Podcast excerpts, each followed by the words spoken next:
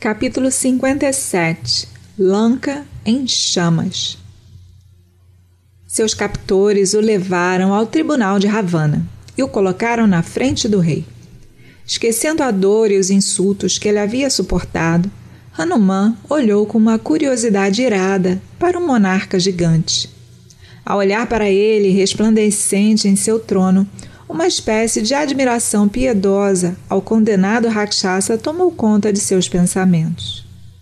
Vestido em seda de tom dourado, com a coroa real na cabeça, as joias incrustadas nela brilhando intensamente, Ravana sentava-se lá, uma figura de esplendor deslumbrante.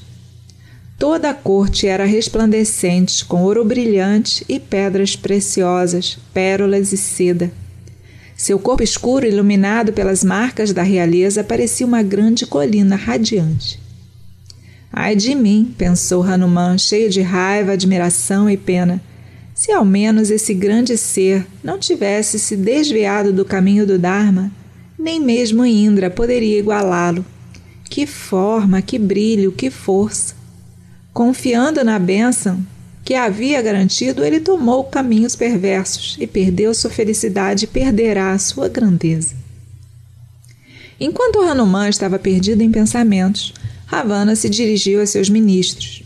Descubram desse sujeito perverso quem ele é, de onde ele veio, quem o enviou aqui e por que ele entrou em Lanka.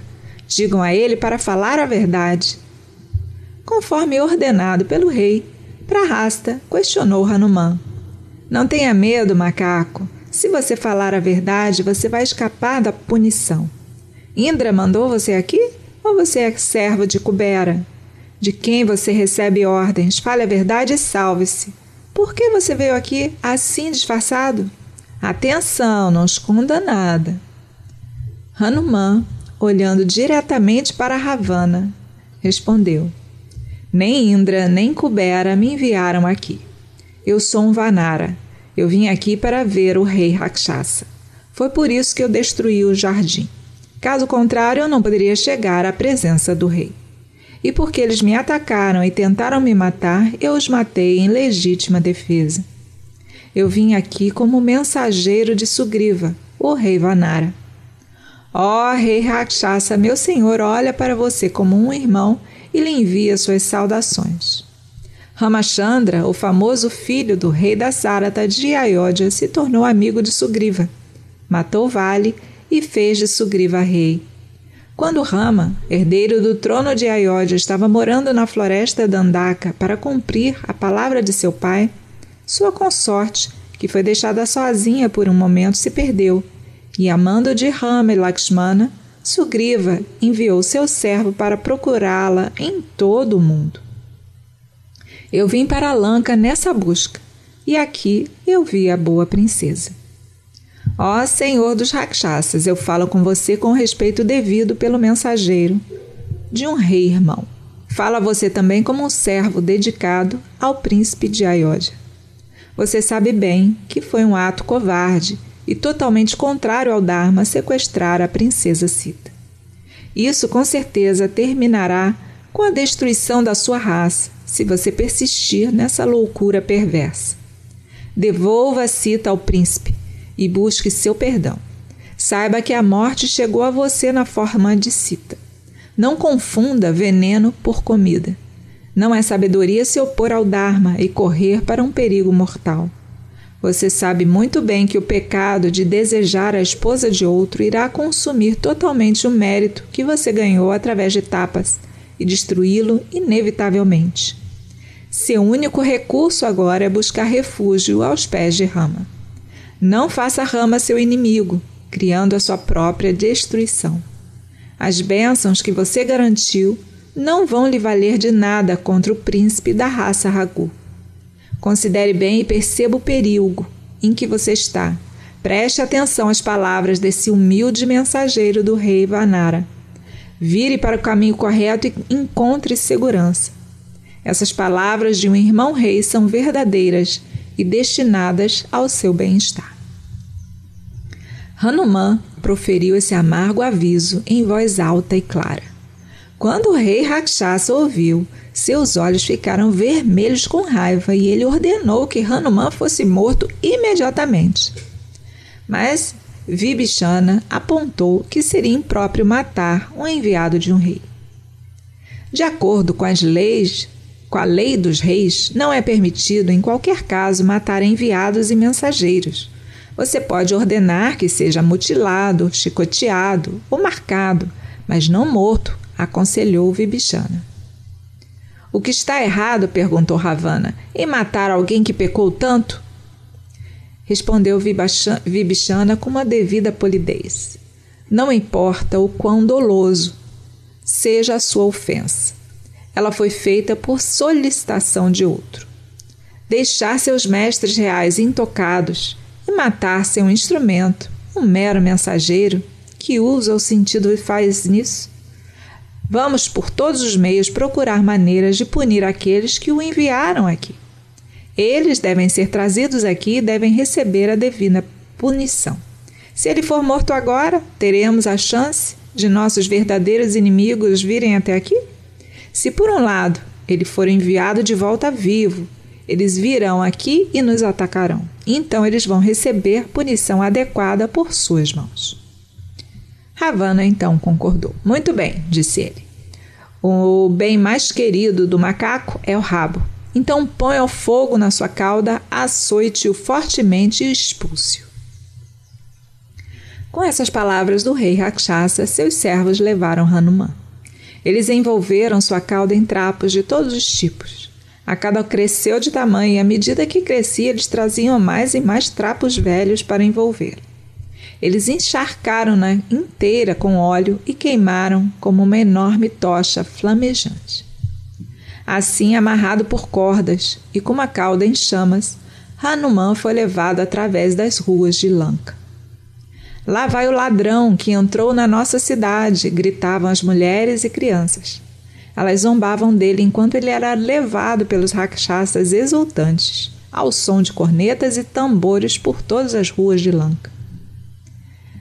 No jardim de Azoka, os rakshasas disseram a Sita: O macaco com quem você teve uma conversa secreta, você sabe o que aconteceu com ele? Eles envolveram seu rabo em pano embebido em óleo e ataram fogo sua cauda está em chamas. Eles estão levando ele em procissão pela cidade. Eles contaram a história a Cita e riram com desprezo. Ela acendeu um fogo e ofereceu uma oração ao Deus do fogo. Ó oh, Agni, se existe alguma bondade em mim, alguma pureza, seja fria com Hanuman, não o machuque. Hanuman suportou os golpes e os insultos e procedeu de rua em rua, observando tudo, silenciosamente.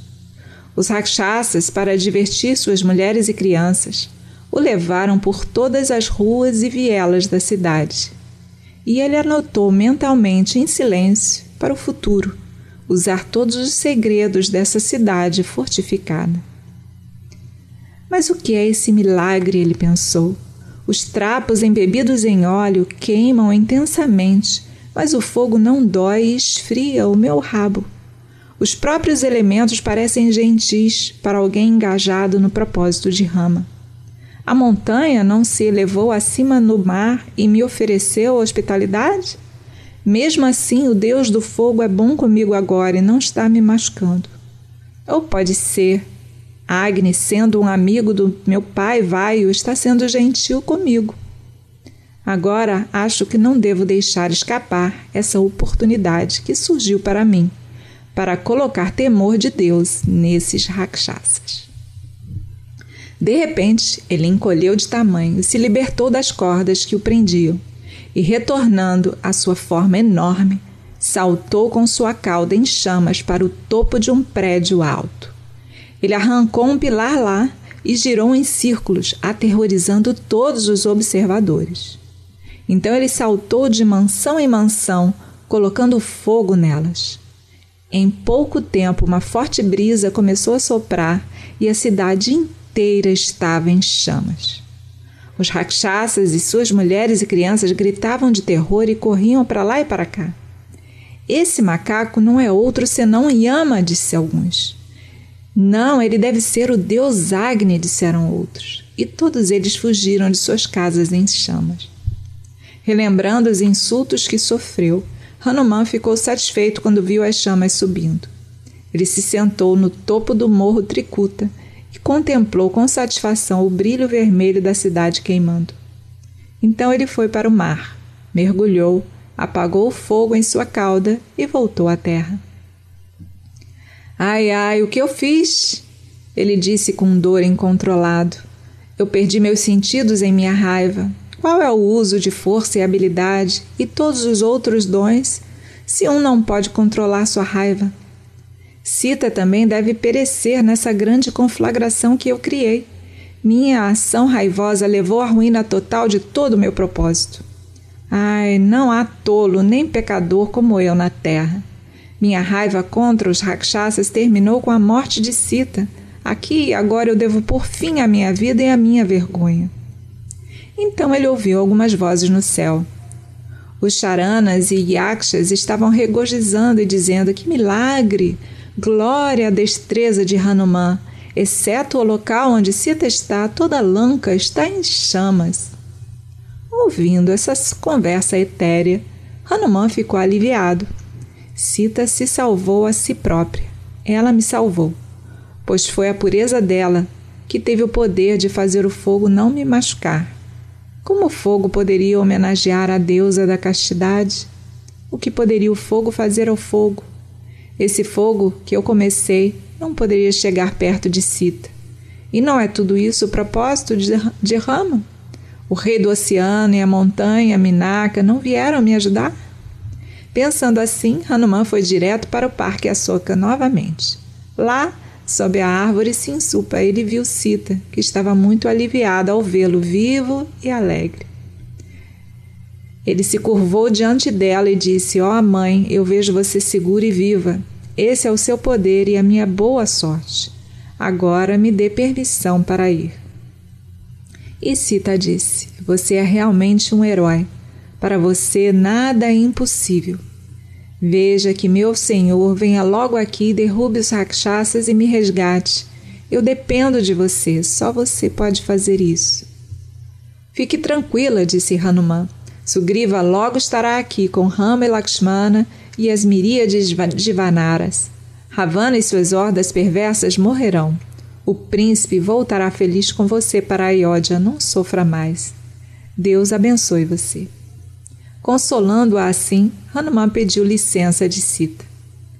Ele foi para a costa do mar e, subindo a bela colina chamada Arista, subiu para o céu. No caminho, ele viu Minaka ansiosamente esperando por ele. Ele a acariciou carinhosamente com a mão, mas não parou. Ele voou direto, como uma flecha disparada de um arco. Na visão da colina Maha Mahendra, ele sabia que ele estava perto da outra margem e ele rugiu. Os Vanaras, entretanto, quando viram Hanuman voando em direção a eles, como uma grande águia através dos céus, gritaram: Ele voltou, ele voltou! Até agora seus corações estavam cheios de apreensão e seus olhos molhados. Mas agora eles pularam de alegria. É certo que ele está voltando em triunfo, disse Jambavan. Senão ele não estaria rugindo dessa maneira. Eles escalaram árvores e colinas e ficaram olhando com alegria a aproximação de Hanuman voltando de Lanka. E Hanuman se alegrou ao ver as montanhas e árvores cobertas com seus amigos. Em meio ao tumulto alegre, ele desceu na colina Mahendra.